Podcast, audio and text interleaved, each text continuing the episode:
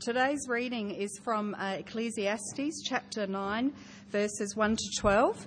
Um, it is on page 668 of the church Bibles, or else it's in the leaflet, or you can follow along on the screen.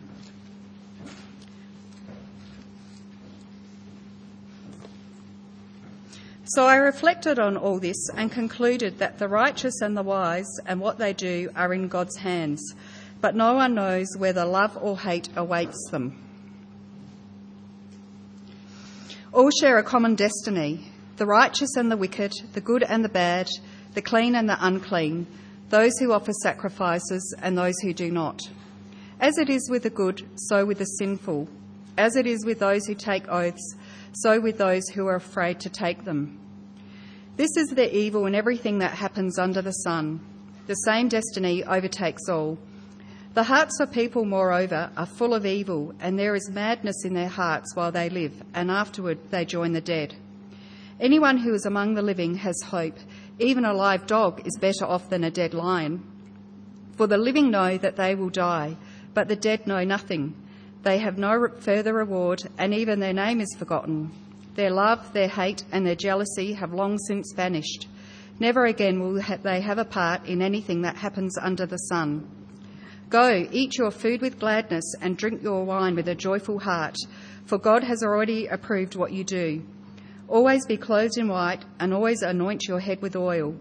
Enjoy life with your wife, whom you love, all the days of this meaningless life that God has given you under the sun, all your meaningless days. For this is your lot in life and in your toilsome labour under the sun. Whatever your hand finds to do, do it with all your might for in the realm of the dead, where you are going, there is neither working, nor planning, nor knowledge, nor wisdom. I have seen something else under the sun. The race is not to the swift or the battle to the strong, nor does food come to the wise, or wealth to the brilliant, or favour to the learned, but time and chance happen to them all. Moreover, no one knows when their hour will come. As fish are caught in a cruel net, or birds are taken in a snare, so people are trapped by evil times that fall unexpectedly upon them. Settle down, come on. Enjoy all the days of your meaningless life. We're starting a new series this morning calling, called Chasing Life. And we're exploring the question of where you find the good life from the book of Ecclesiastes. Now, the book of Ecclesiastes is thousands of years old. It's one of the 66 books of the Bible, one of the 39 books of the Old Testament. And Christians believe, in spite of how in your face abrasive uh, Ecclesiastes can be, that this is God's word to us. Barry Webb, who some of us will know, said this about the book of Ecclesiastes. He said it's thoroughly irritating but at the same time almost mesmeric in its appeal. It draws us towards it by mirroring the perplexity we all feel as we grapple with life. What Barry Webb is saying is that the questions that we face are the same questions that the, the author of the book of Ecclesiastes faced, and as he engages with them, so we can learn from him. And in chapter 2 verse 3, we have really his purpose statement. He wanted to see what was good for people to do under the heavens during the few days of their life. He wanted to know where the good life could be found. Not just a life of, you know, kicking back, chilling out in the pool. You know, that's not the good life he's talking about. He's actually talking about living a life that is worth living living a life of substance, a life of purpose, of satisfaction, of meaning, of joy. A life that you can look back on and say, a life well lived. And I think for most, if not all of us, we want to live this kind of life ourselves, yes? You don't want to look back and go, what a waste of however many years that was. We all seek the good life. But it's kind of like a mountain. There's one goal, the summit, but we all climb it in different ways. We all seek the goal of a good life through different means. And each of those means that we're going to look at are topics for the next series of our sermon. Different roads, different paths, but the same goal of how it is good to live your life in the few days that you have given, been given. Today we're looking at power. Now I don't know what you think about when you think about power. Some of you might be there going, actually, I'm not into the whole power thing, you know, world domination for dummies. Uh, that's not me. Um, I wonder if this book actually does exist. I'm not sure. The internet told me it did. But what I'm talking about and what Ecclesiastes is talking about is not world domination, but just my little sphere. My world domination. In the sense of control. And if you are particularly seeking meaning and purpose, the good life through this, the kind of thing that's going through your head, the story that's there says something like this. If I can control my world, then my life will be manageable and have meaning and purpose. If I can control my world, then my life will be manageable and have meaning and purpose. I want you to note two key assumptions that might set some alarm bells ringing.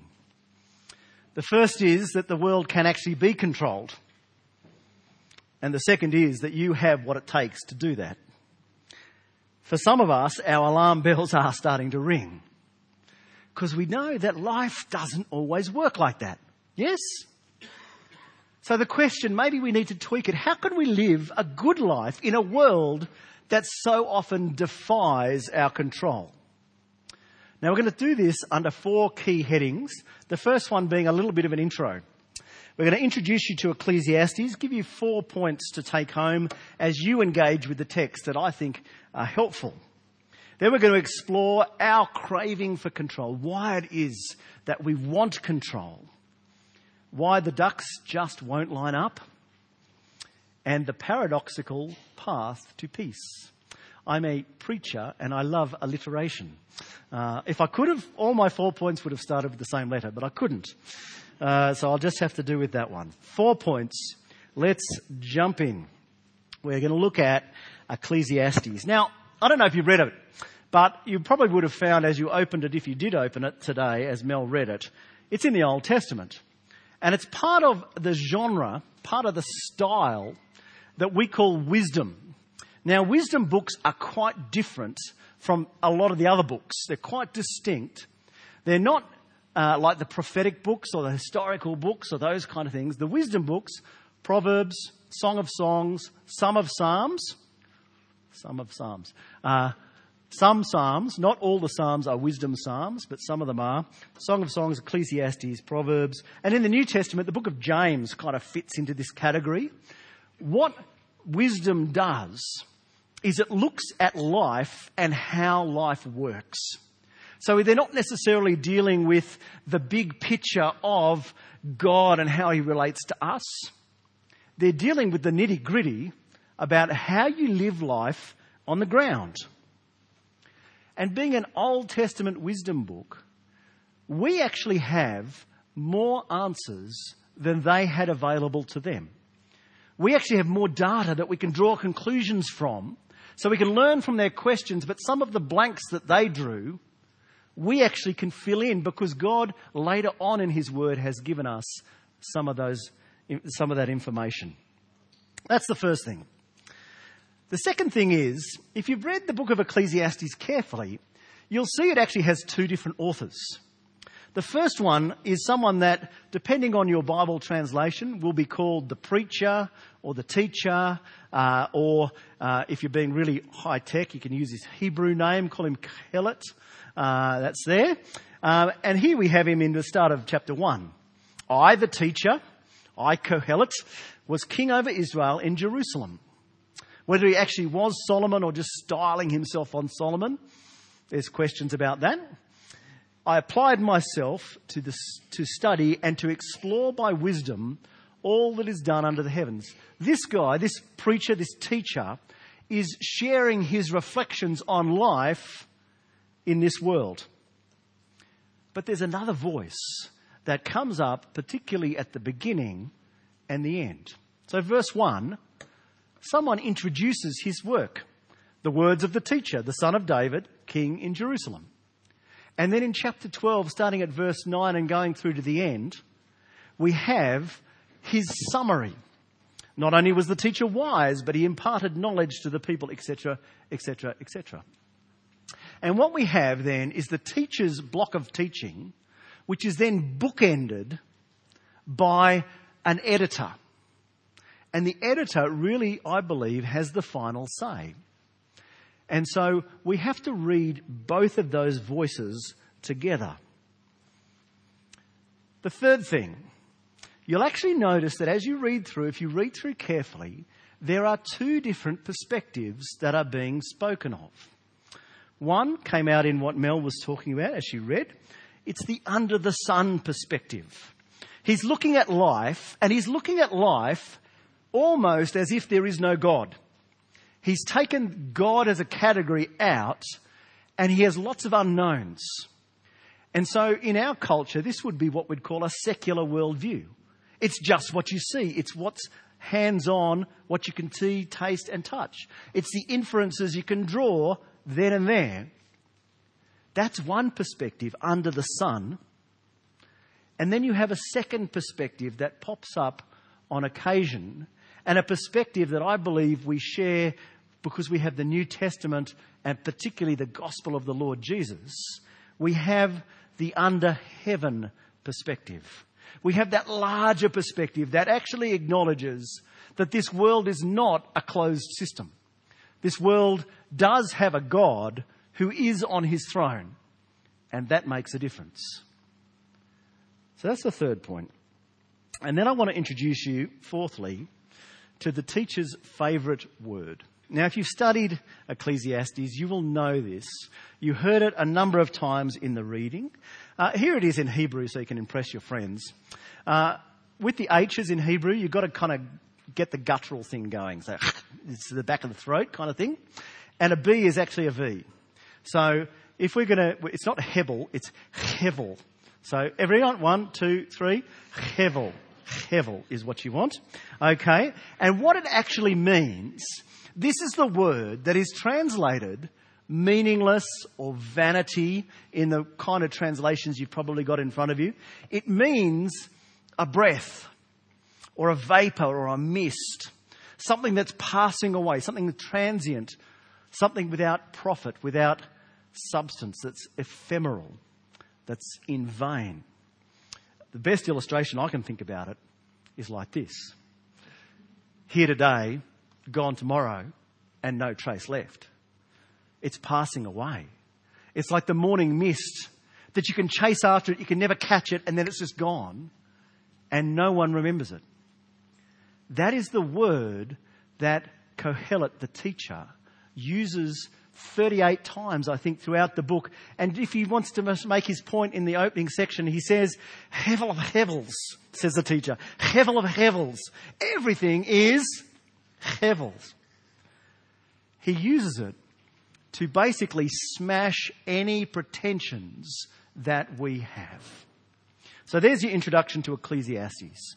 Those four points that it's wisdom book, two authors with two perspectives, and lots and lots of hevel. So how does this speak? How does Ecclesiastes speak to our desire to control? Because we do want to control, don't we? We want things to work out.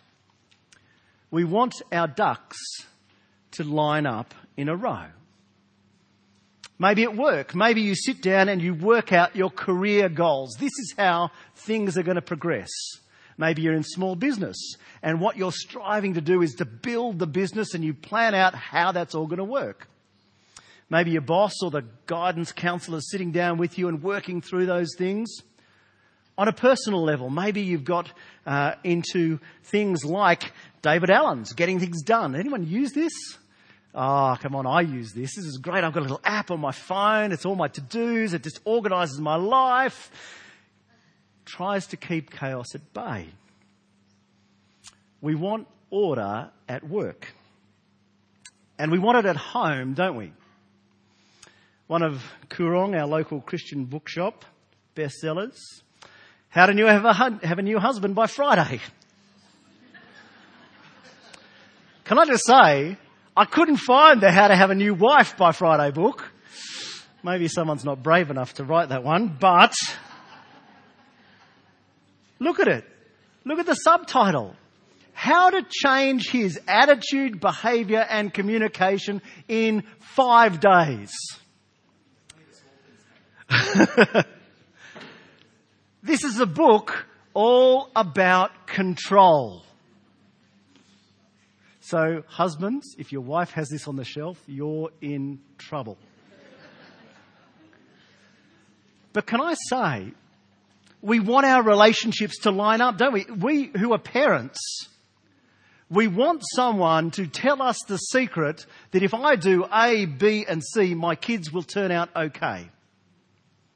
As a Christian, I, I long more than anything else for my children to grow up and to know and to love and to serve God. And if someone comes along and says, this is the secret, this is how you do it, I like that.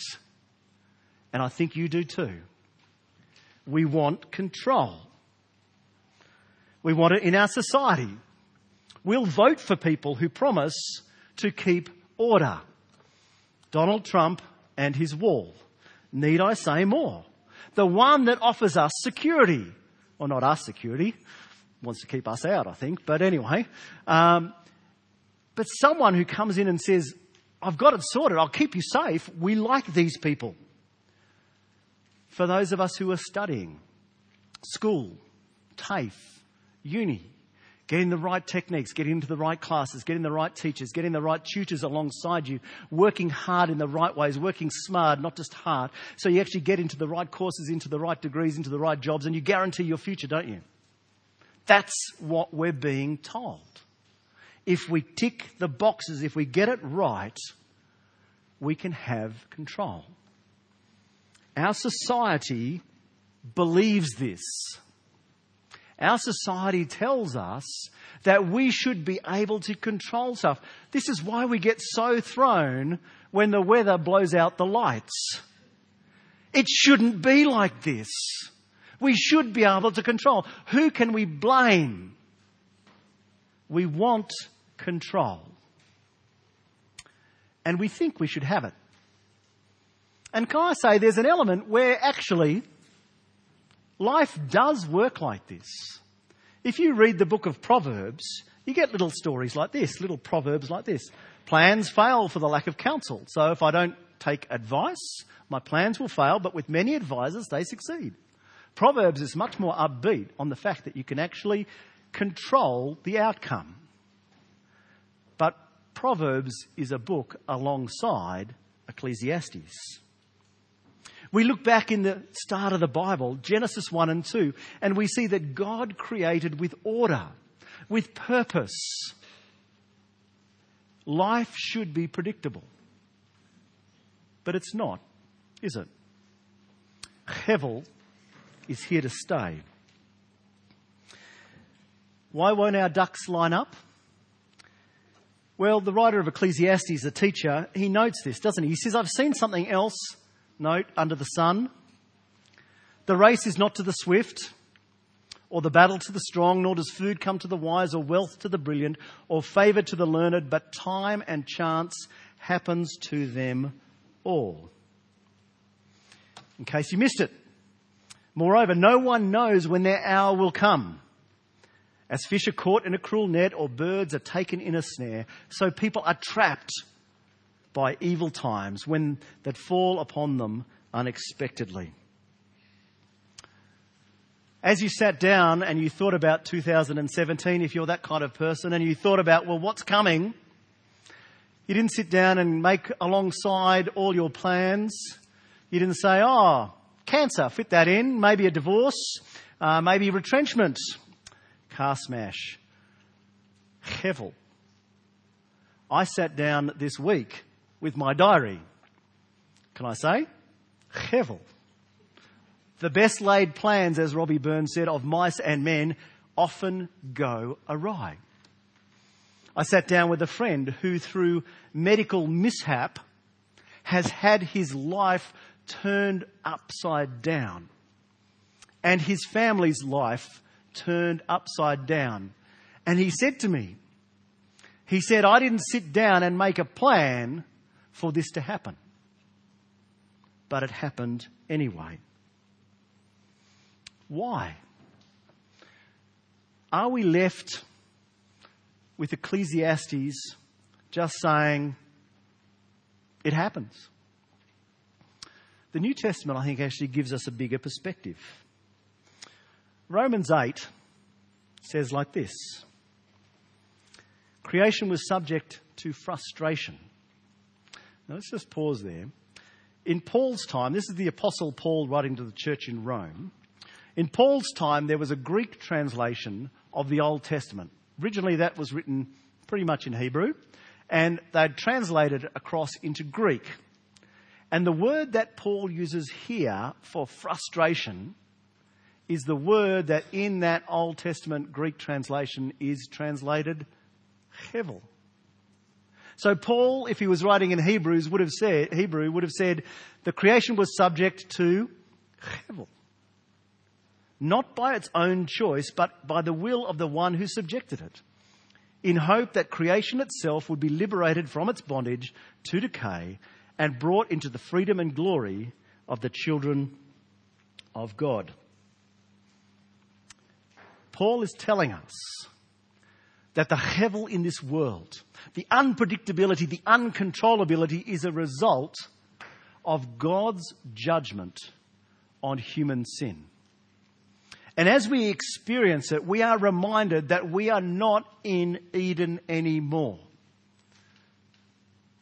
Things go awry. The best laid plans. We're walking happily and then something happens. But the amazing thing here, you'll see it. It was subjected in hope.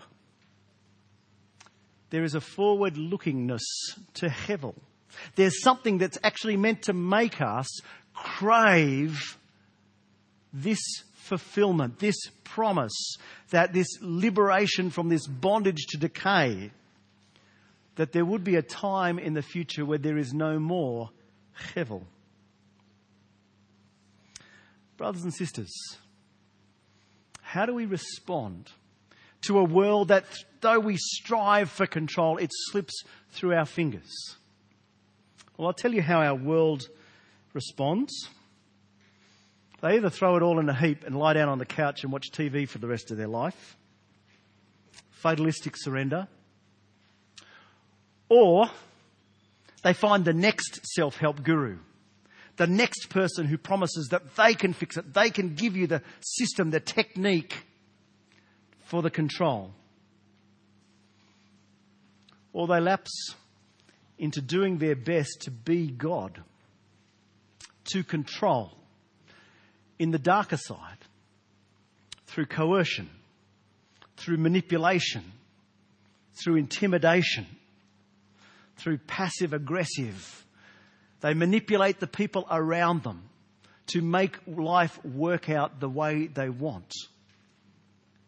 And they inflict pain as they seek to bring order to their own personal world. But it doesn't work. Why do we have a society where anxiety, depression, stress, are at endemic levels. Because, brothers and sisters, we are told that we should be able to do this. But the Bible tells us that short of the Lord Jesus returning, we will never be able to do this. And what we end up with is that our need for control ends up controlling us. We end up a slave to our systems we end up living a life that is far short of the good life that the teacher and we long for. So, what's the answer? What's the paradoxical path to peace? Well, the Lord Jesus models it for us. He lived perfectly in a world under the sun. Jesus did not strive for control. Rather, he surrendered it. He gave up, not into the meaningless nothing, but he actually submitted himself to the Father's will. Do you remember the Garden of Gethsemane? What does Jesus pray? Not my will, but yours. I will not seek my ends, my control, but I trust that you will be at work.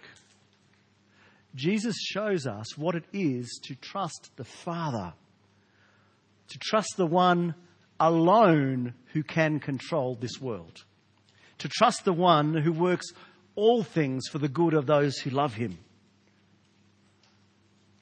Jesus shows us what it means to not chase power, seeking life, but actually accepting that God has the power to grant life.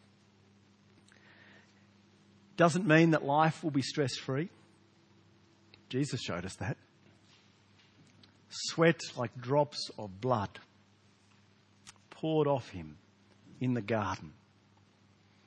It doesn't mean happily ever after. Jesus shows us that. But, brothers and sisters, we cannot control our world. But Jesus not only shows us the way to go, he actually makes it possible for us to do it. Jesus is more than a model. He embraced this transience. You think of the one life that was not here today, gone tomorrow.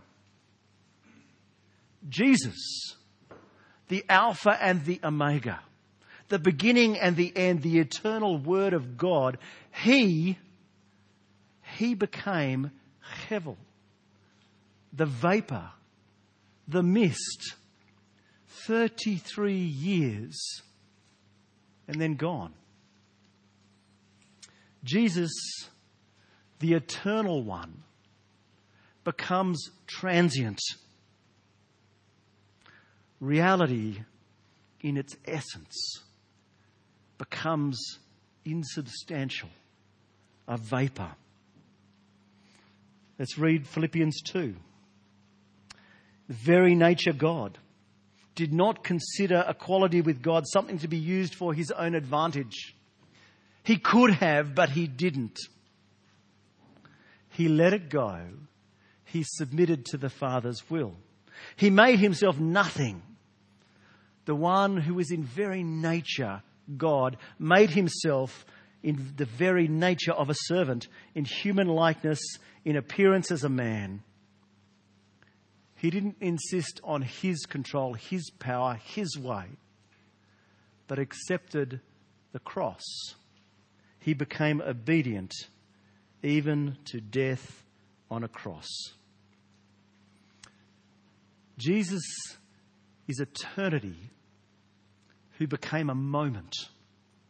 Why? To do what Paul promises in Romans 8 to usher in the freedom and glory of the children of God that became available to us. So that we might have faith in the Father who says he works in everything for the good of those who love him. The plans of God never go awry.